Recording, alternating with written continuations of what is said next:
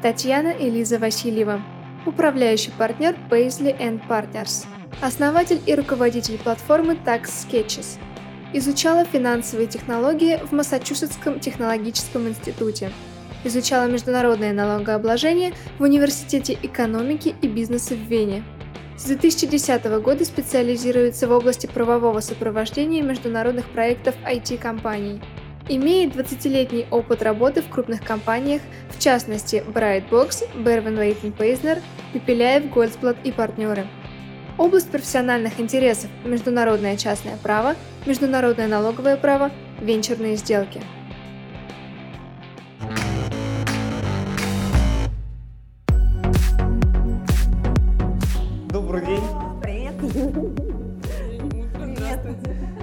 пора начинать съемки.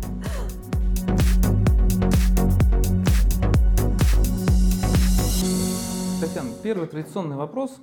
А, как ты решила стать юристом? И почему именно юристом? Э, история простая. Я не хотела быть юристом. Как ты заставил? Я хотела быть физиком. Я училась в физико-математическом классе и мечтала заниматься астрофизикой. А, у меня было противостояние с родителями, астрофизика или юриспруденция. А, мы пришли к компромиссу, у нас были неравные переговорные позиции. Вот. И в результате я стала юристом. А в каком городе это было? Это было в Самаре. В Самаре? Да.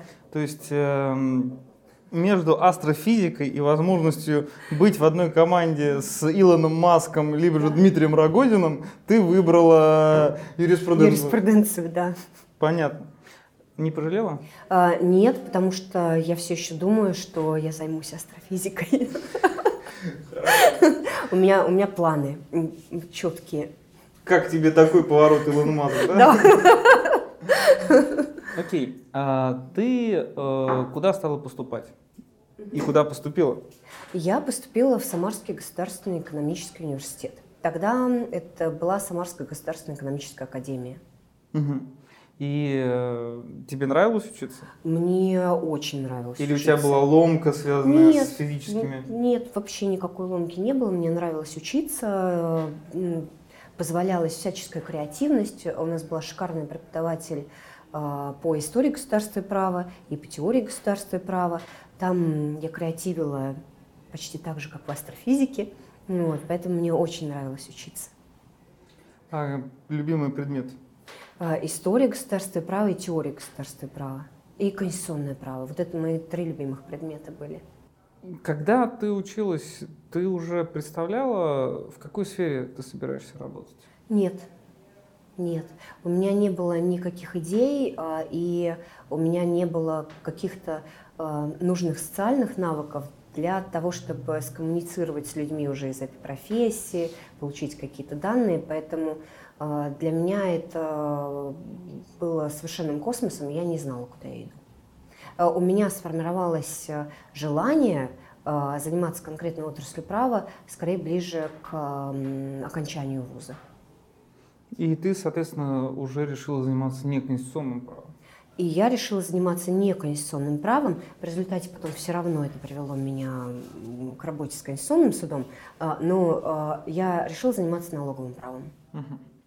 И первое твое место работы? Первое место работы – юридическая консультация номер восемь. Я даже помню первое дело и первые иски, и э, первые заключения, которые я писала. Да, все помню. А работать ты начинала после университета или в процессе? В процессе. Да, в процессе. Я начинала с стажировки в управлении по борьбе с экономическими преступлениями, а, но это была стажировка, а, а первая реальная работа была вот э, в адвокатуре. И то есть ты сразу начала заниматься налоговыми делами? Нет. Я два года занималась совершенно разными делами. А, я в качестве помощника адвоката участвовала с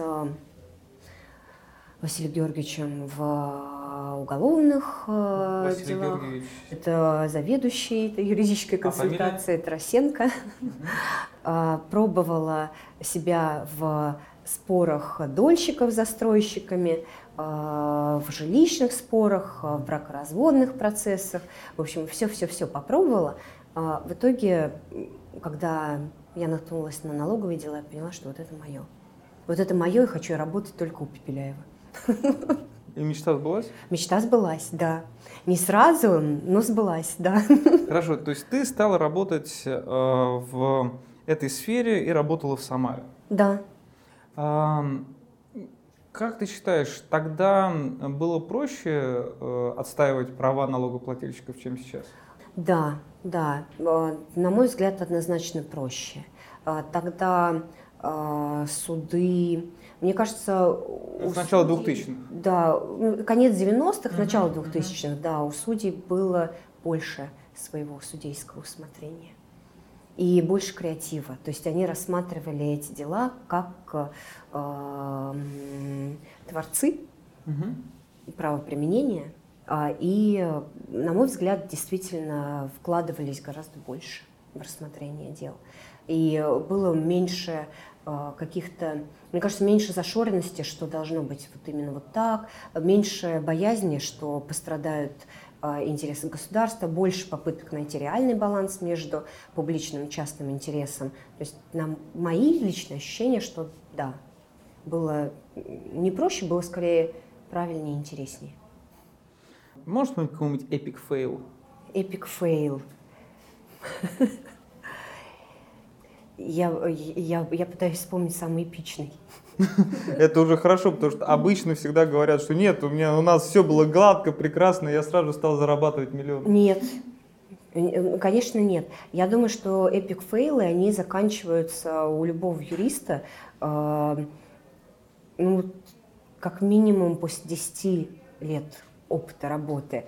А зачастую э, отдельные fail ы хотя бы минорные случаются там вплоть там, до 15-20 лет в профессии. Вот в качестве epic fail а вспоминаю кейс, когда я уже была э, состоявшимся юристом, э, и мы структурировали одну из сделок, одну из, одной из IT-компаний с мульти, мультиюрисдикционной. Э, и я придумала какой-то интересный креатив и совершенно не учла аспекты валютного контроля. И когда э, и я, эпик фейлом было не проверить э, вот эту вот, вот этот вот креатив, вот эту вот сделку с э, практикой э, валютного контроля и валютного законодательства, и предложить этот вариант клиенту. Клиент очень обрадовался, ему очень понравилась эта концепция. Они успели доложить совету директоров. Вот. И э, потом уже в процессе э, написания экшн-плана, как мы будем это все делать, э, естественно, я сконтактировала с практикой э, валютной, э, и они сказали, так нельзя. И... Вас всех посадят. Ну, да, да, да. Клиент очень расстроился. Да, я думаю, что эпик фейлы связаны, да, в основном с эм, тем, что э, многие сделки или многие дела, они охватывают огромное количество аспектов там, и бизнесовых, э, и не бизнесовых, и огромное количество отраслей права. И если э, уже в одной отрасли права юрист поднаторел, не имеет вот этих вот навыков коммуникации а, с другими юристами, с э, людьми из бизнеса и не умеет проверять все аспекты сделки, то есть не имеет э, хорошего опыта проект-менеджера. Таня, что тебя вдохновляет? Вдохновляет? А, вдохновляет. Это очень сложный вопрос. Ты знаешь, я иногда просто встаю, и меня ничего не вдохновляет, но я сажусь, начинаю работать, и меня начинает все вдохновлять. Значит, работа тебя вдохновляет? Работа очень вдохновляет. Сын вдохновляет. Да? Да.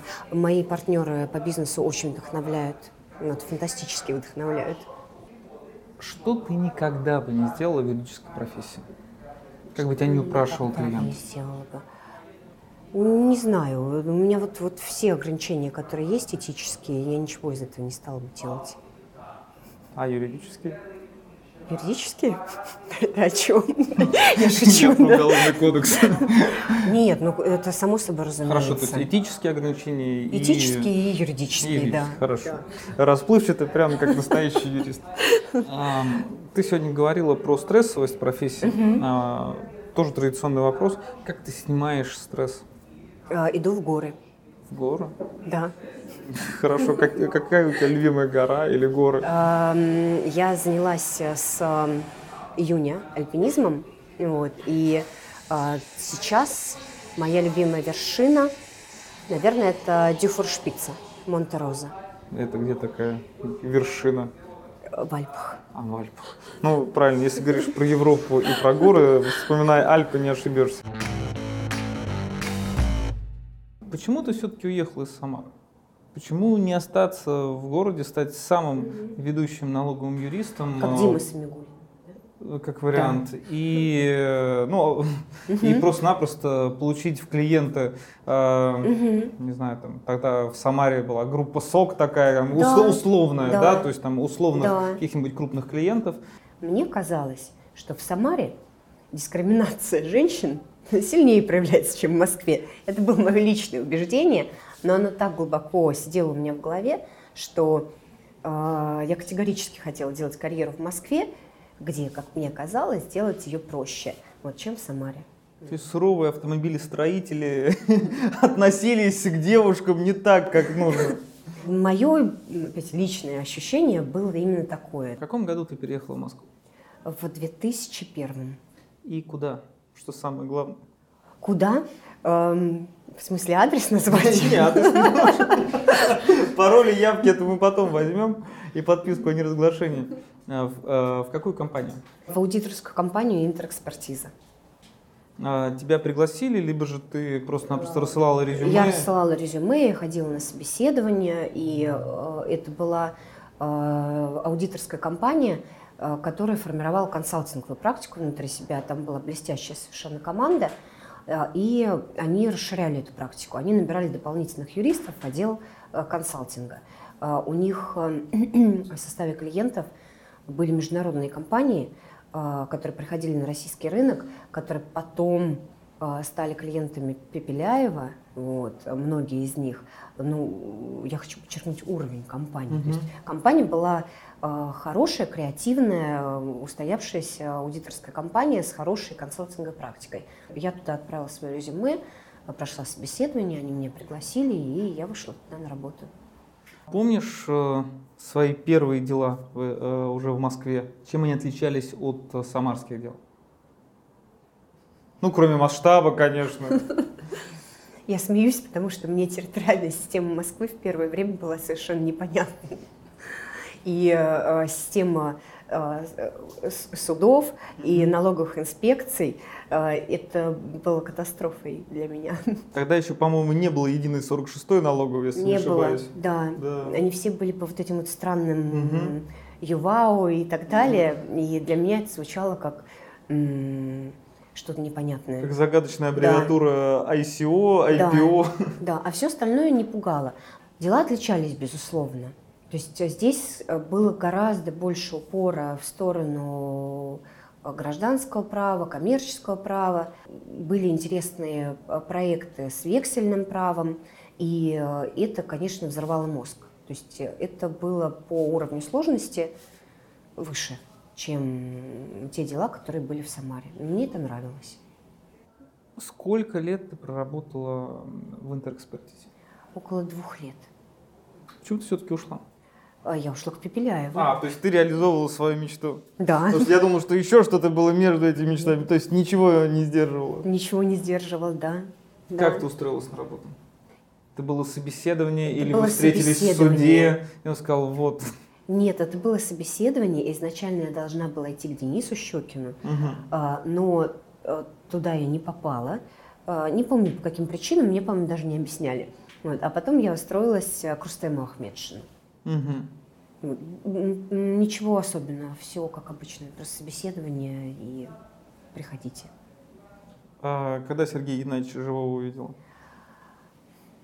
Мне кажется, мне кажется, что достаточно скоро, но вот Сергеем Геннадьевичем лично э, удавалось пообщаться по ряду проектов, связанных с отдельными делами в высшем арбитражном суде и в конституционном суде.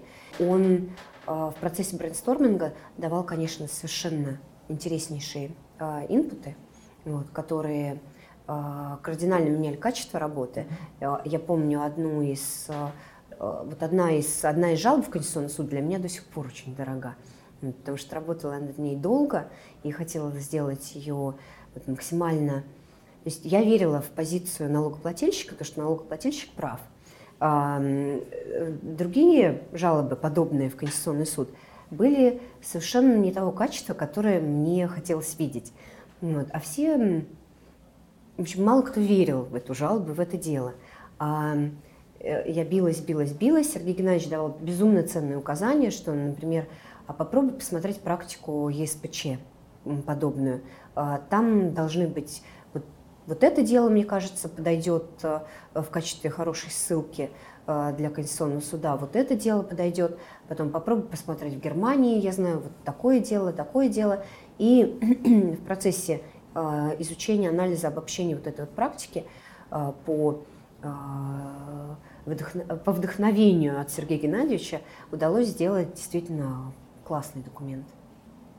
Да, до сих пор помню эту жалобу.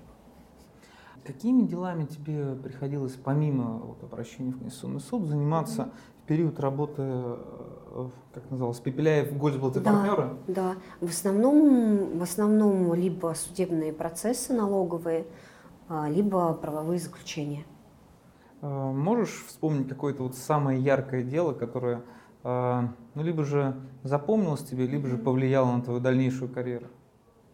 Я не могу, к сожалению, разглашать э, название этой компании. Это, это было дело, рассматривал его Санкт-Петербургский суд, и судья предложил аргументацию между нами и налоговым органом выстроить эм, не классическим образом, то есть не когда мы подаем документ, они подают ответный документ, судья все рассматривает, а, все говорят какую-то речь, и дальше судья вынужден с этим работать.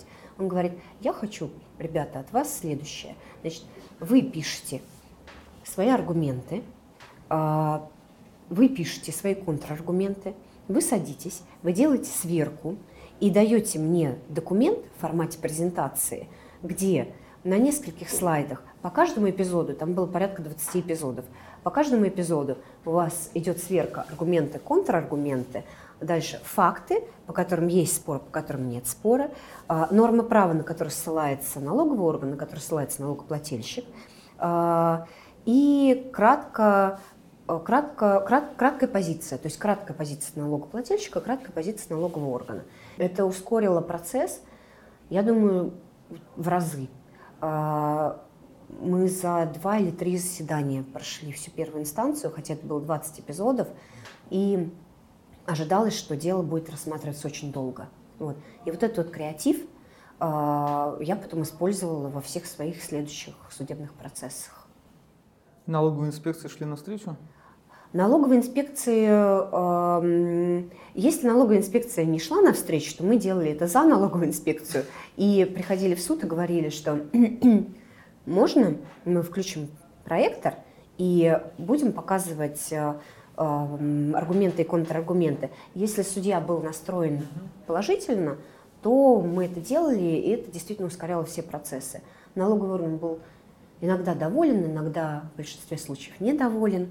А, им не нравилось то, что кто-то их ведет, вот, а, и ведет так, как им не хочется, вот, но это помогало скорости процесса. Первый вопрос. Ленин или Ленин? Боже мой, конечно, Ленин. Ленин вообще не никак. Ленин гораздо симпатичнее. А только по этим, да, качествам? Вообще я очень люблю Ленина. Да? Обожаю, да, обожаю. Это Классно. мой любимый а певец. Ленина в свое время, там, когда в университете проходили? В университете мы Ленина не проходили. Нет, вообще не, я, не, да, никогда не я, затрагивали. Я, я немножко моложе, чем выгляжу. Блин. Ладно, хорошо. Но ну, в любом случае, да, я бы тоже выбрала Ленина. Хорошо, где себя женщины чувствуют свободнее, в Европе или в России? Um, в Европе. А с чем это связано? Um, я думаю, с тем, что э, там э, более длительный период, в течение которого женщины отставили свои права и Мгм. э, позиционировали себя как, да, мы имеем на это право. А, ну, вот мужчины там, они к этому сейчас нормально относятся? Или у них больше идет все равно какая-то война, что вот... э, Зависит от страны.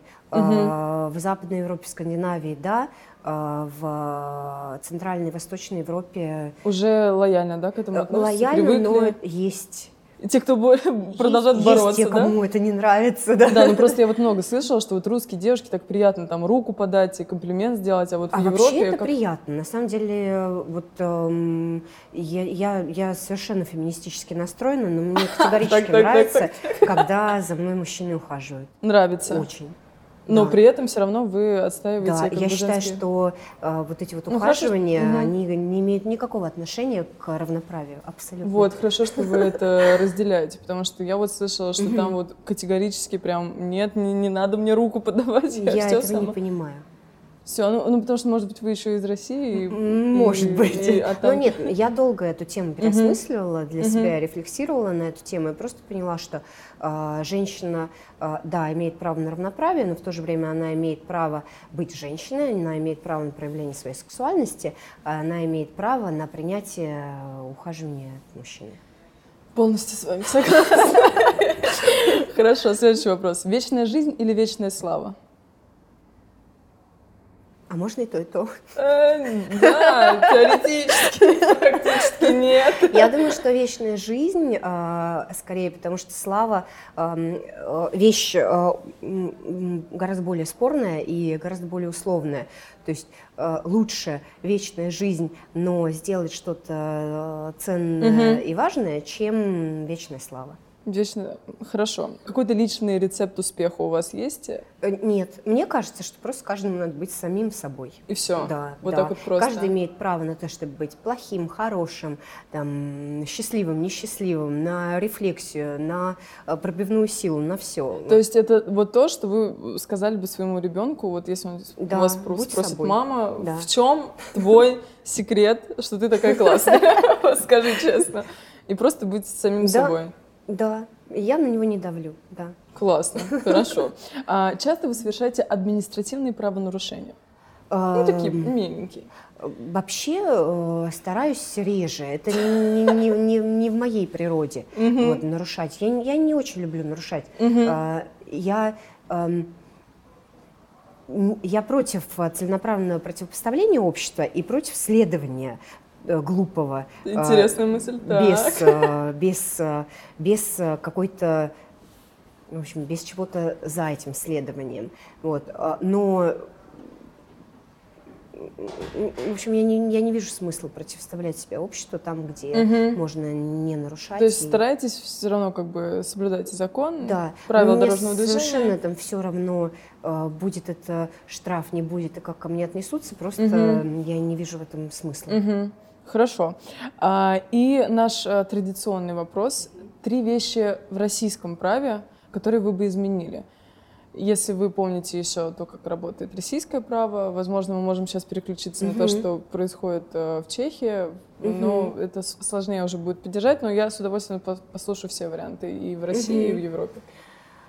А, В России а, я бы скорее меняла не право, потому Мгм. что право достаточно неплохое, а, ну, за исключением отдельных законодательных актов, которые пишутся в последние годы. Потому что, мне кажется, законотворческая техника а, последние годы сильно стала страдать. То есть я бы скорее меняла в правоприменении и в психологии правоприменения.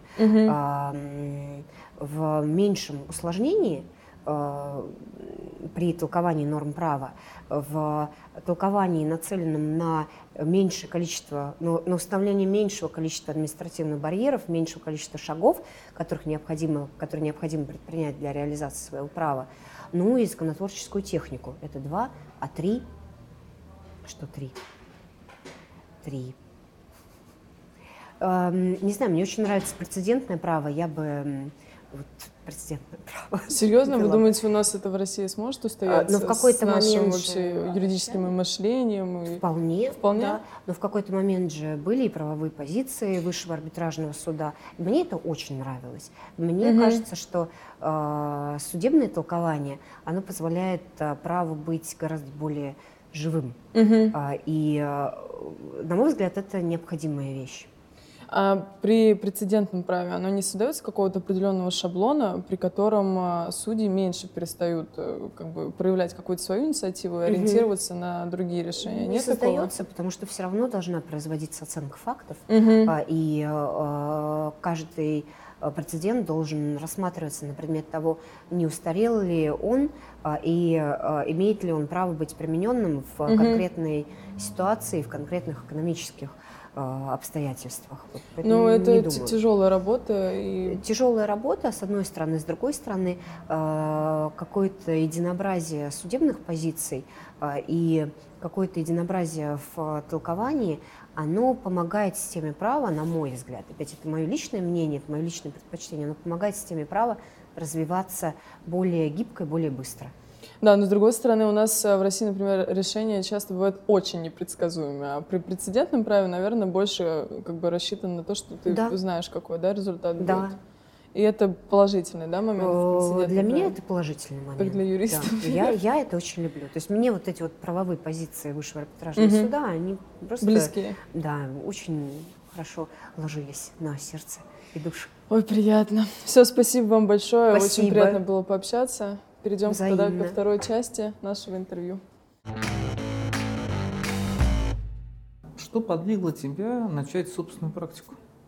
Когда я заканчивала работать у Сергея Геннадьевича, у меня тогда в голове уже родилась идея, что э, я хочу сопровождать не иностранные компании, которые э, идут в Россию делать российский бизнес, а хочу помогать российским компаниям э, захватывать мир.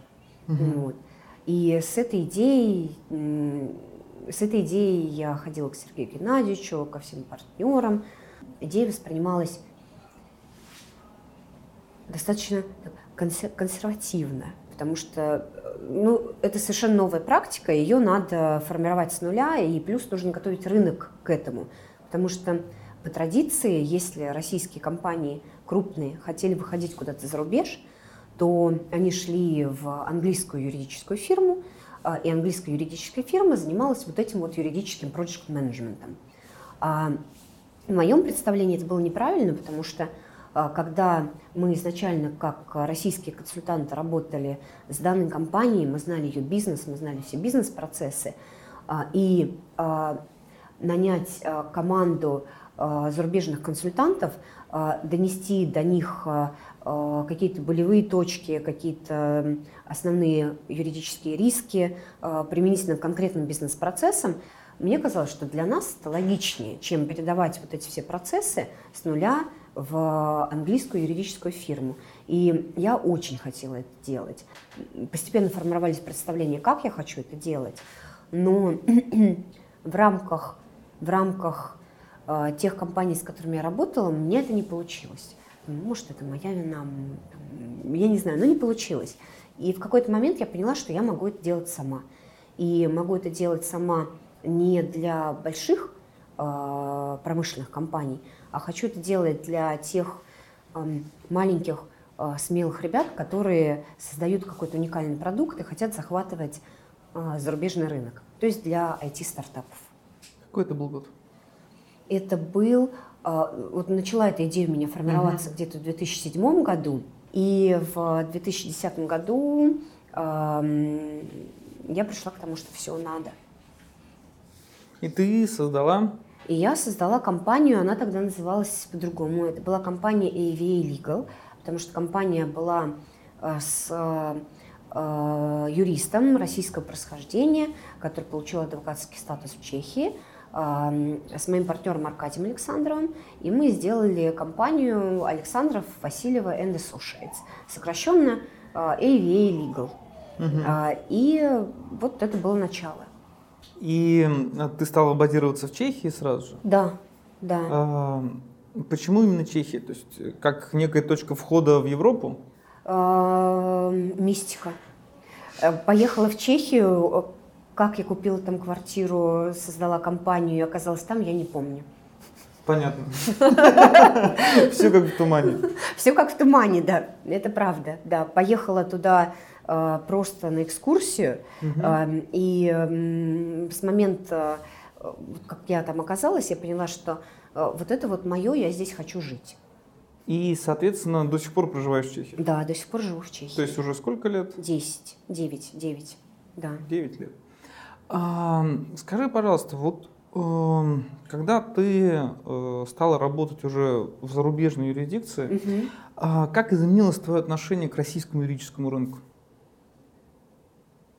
Никак не изменилось. То есть э, нет такого понятия, что большое видится на расстоянии. А, э, Нет, абсолютно нет. Скорее, ну, я думаю, что просто у меня исчезли какие-то эмоции. То есть, когда, э, я не знаю, может, это с возрастом, а может, это просто действительно, когда смотришь на, например, ту же самую Индию, на Индонезию, э, как все происходит там, на Европу, там тоже не без нюансов, вот, на Россию, то эмоции потихоньку просто отключаются. И ты понимаешь, что это необходимый этап, который проходит конкретное общество, а, и все вещи, которые происходят, они происходят, они либо неизбежны, либо все, что происходит, то и происходит. Вот. И с этим надо Хорошо. как-то просто А, работать. с твоей точки зрения, как человека, который Мгм. все-таки большее время, ты налоговый резидент Чехии? Да, я налоговый резидент Чехии. Тем более, как у налогового резидента Чехии, а, как а, изменился российский юридический рынок? Вот э, с того, что было, например, э, там, 10 лет назад, Мгм. там, 9, 8, Мгм. а, и сейчас. Я не сильно слежу за большими юридическими фирмами. А, Мы с ними сталкиваемся на каких-то отдельных сделках, и, как мне кажется, там изменений достаточно мало.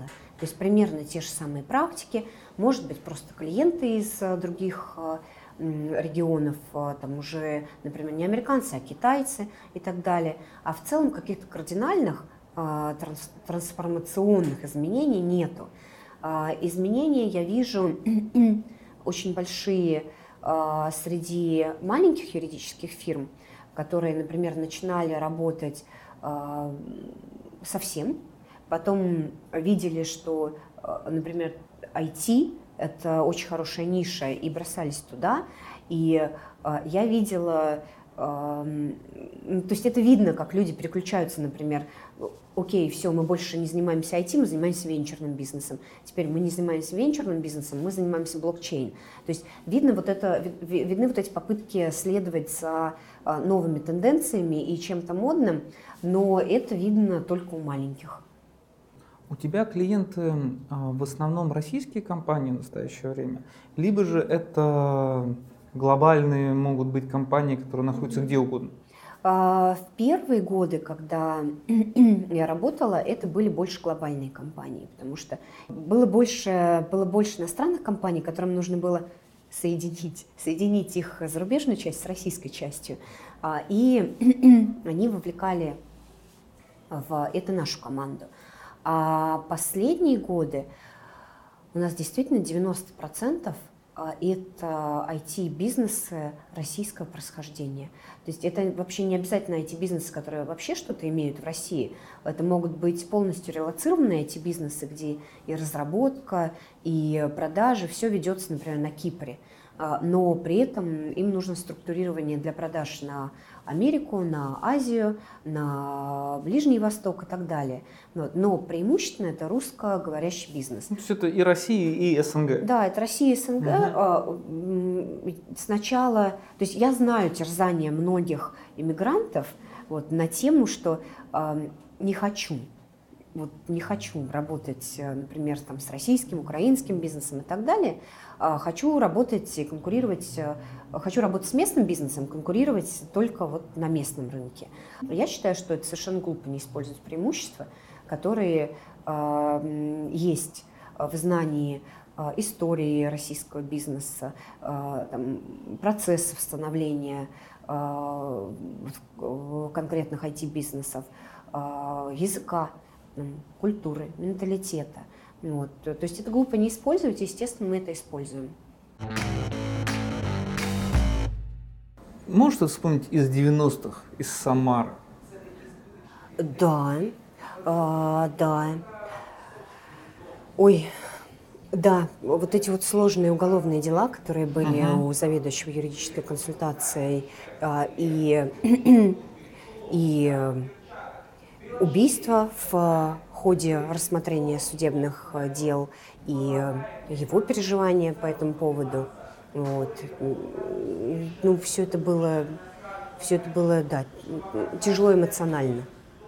А 90-е годы для тебя, а, ну, в таком, если не брать э, вопрос о том, что вот э, там становление как профессионала и так далее, все в радужных цветах, но вот тем не менее, 90-е годы у тебя позитивное или негативное? А, Такое восприятие? Ты знаешь, скорее я себя просто чувствую как инопланетянин, угу. который оказался в определенном месте и угу. надо что-то делать, а, но желательно не оценивать это все. То есть, ну, то есть опять инопланетянин-буддист такой. Ну да, да.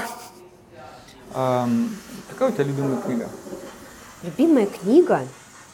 А, меня каждый раз, каждый раз мои любимые книги меняются, но э, вот из э, таких вечных, вечных ценностей это «Мастер Маргарита». А с кем ты себя ассоциируешь там? С Маргаритой. Конечно. Какой вопрос, такой ответ. Скажи, пожалуйста, ты не задумывалась о смене профессии? Ну, конечно, задумывалась. Так, расскажи. И какие варианты ты прокручиваешь? Ну, астрофизик же. То есть все-таки астрофизик? Конечно, астрофизик, да. Вот, э, я сейчас думаю, сейчас наши legal тех проекты взлетят, uh-huh. мы сделаем экзит, я сделаю еще пару legal тех проектов, uh-huh. а потом уеду в Massachusetts Institute of Technology или в Гарвард учиться. Uh-huh. И буду астрофизиком. То есть где-нибудь тебя смотреть на сайте MIT? Да. Ну, отлично. С твоей точки зрения, а, сейчас а, тебе проще работать э, с коллегами именно из России, кто из России вышел, либо же из э, других стран бывшего СССР? Не могу сказать.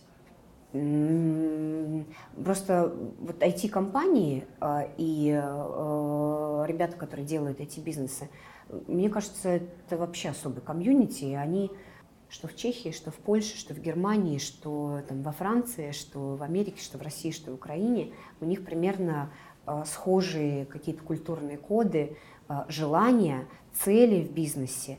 То есть понятно, что все что-то делают, идут к экзиту.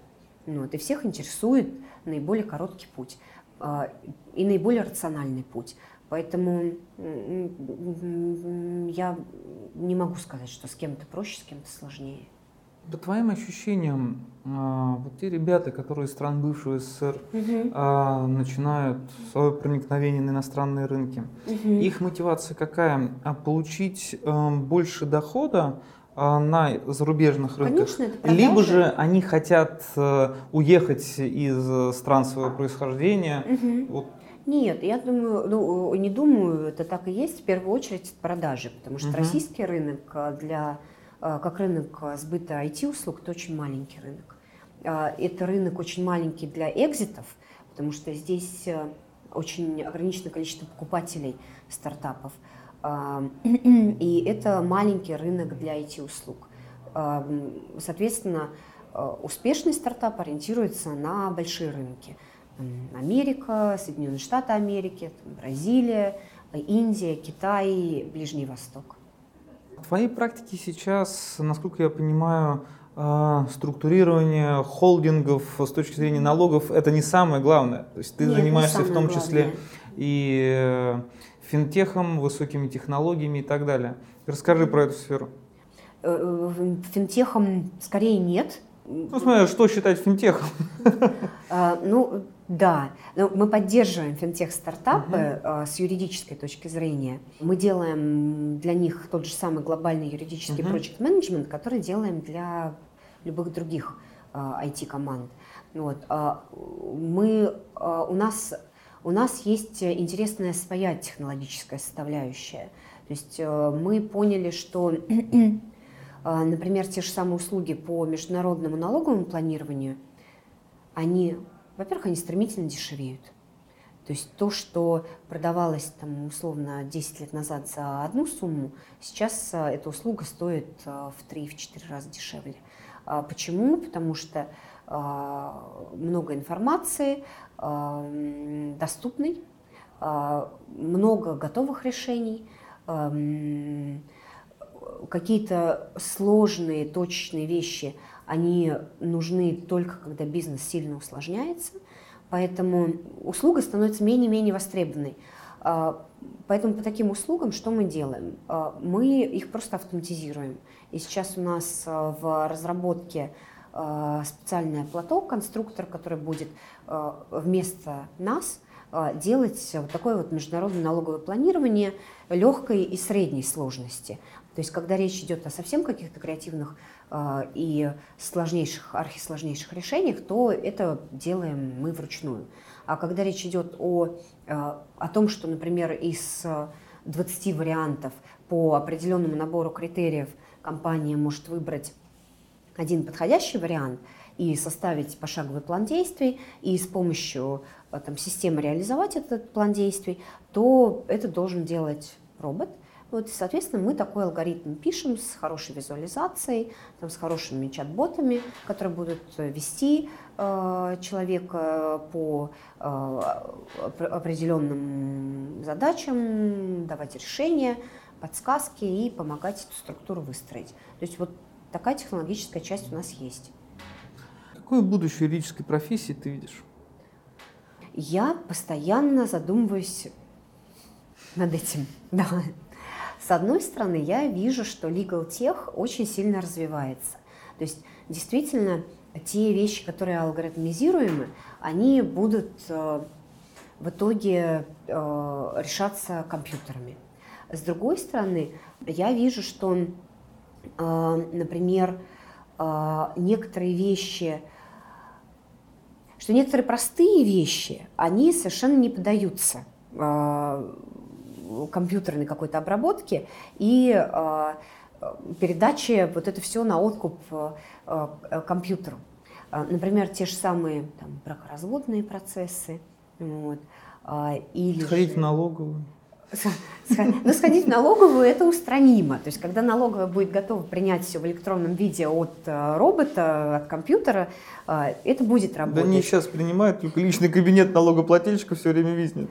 Э, ну, да. Это вопрос технологии развития. Но вот, э, например, такие вещи, которые кажутся достаточно простыми с точки зрения юридической техники, там тот же самый бракоразводный процесс, вот, они, мне кажется, в последнюю очередь передаваемые, потому что там очень много элементов медиации, э, эмоционального интеллекта и общения с теми, с, с, с празднующими это прекрасное событие. Да? Вот. А, а, то есть простые вещи не всегда а, передаются компьютерам, а вот некоторые, например, очень сложные вещи, которые считались а, достаточно элитными, например, то же самое а, subscription agreement для а, IT-компании а, при а, а, например, при А-раунде привлечения инвестиций, когда нужно вести переговоры, кастомизировать что-то и так далее. А, сейчас столько очень качественных шаблонов от а, тех же самых акселераторов, там, например, от Y Combinator, что эта услуга просто перестает быть востребованной. А если это чуть-чуть доработать и из этого сделать прекрасный конструктор того же самого соглашения, с теми же самыми, например, встроенными там чат-ботами, подсказками, то эта услуга вообще отмирает. Хотя а, она когда-то считалась элитной. А, или та же самая практика слияний поглощений.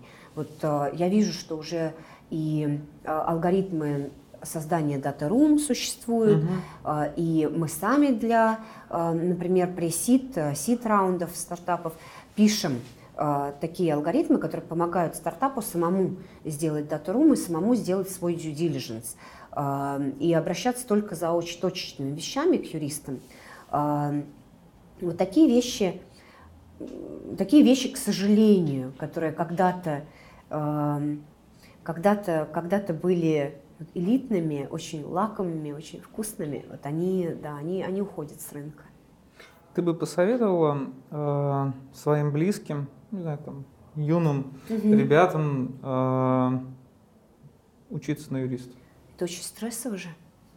Нет. Я категорически противник того, чтобы выбирать профессию, исходя из э, ее популярности, статусности и так далее. Вот, я скорее за то, чтобы выбирать профессию, исходя из склонности к профессии, э, из того, что она нравится, из вовлеченности в эту профессию э, и, ну, не знаю, из каких-то, в общем, факторов, скорее из области, из области, из области чувств. То есть есть искра, значит, надо туда идти. Нет искры, туда не надо идти, потому что это будет тяжело. Рассматривать профессию там, только с точки зрения того, что она, например, престижна, э, прибыльна и дает много денег, э, деньги не самая главная составляющая счастья. Татьяна, большое спасибо за интервью. Спасибо огромное. И э, дарим тебе подарок. Так, ты сегодня говорил про Рустема Ахмедшина. Вот он да. как раз э, к нашей книге про вестного бизнеса в Китае имеет отношение, потому Потрясающе. что рецензировал как раз главу по налоговой системе Китая. Потрясающе. Так что читай Спасибо огромное. и вспоминай своих коллег по работе. Спасибо огромное. Это очень в тему моей специализации. Отлично. Спасибо большое, очень ценный подарок. Коллеги, подписывайтесь на наш канал и помните, что юристы тоже люди.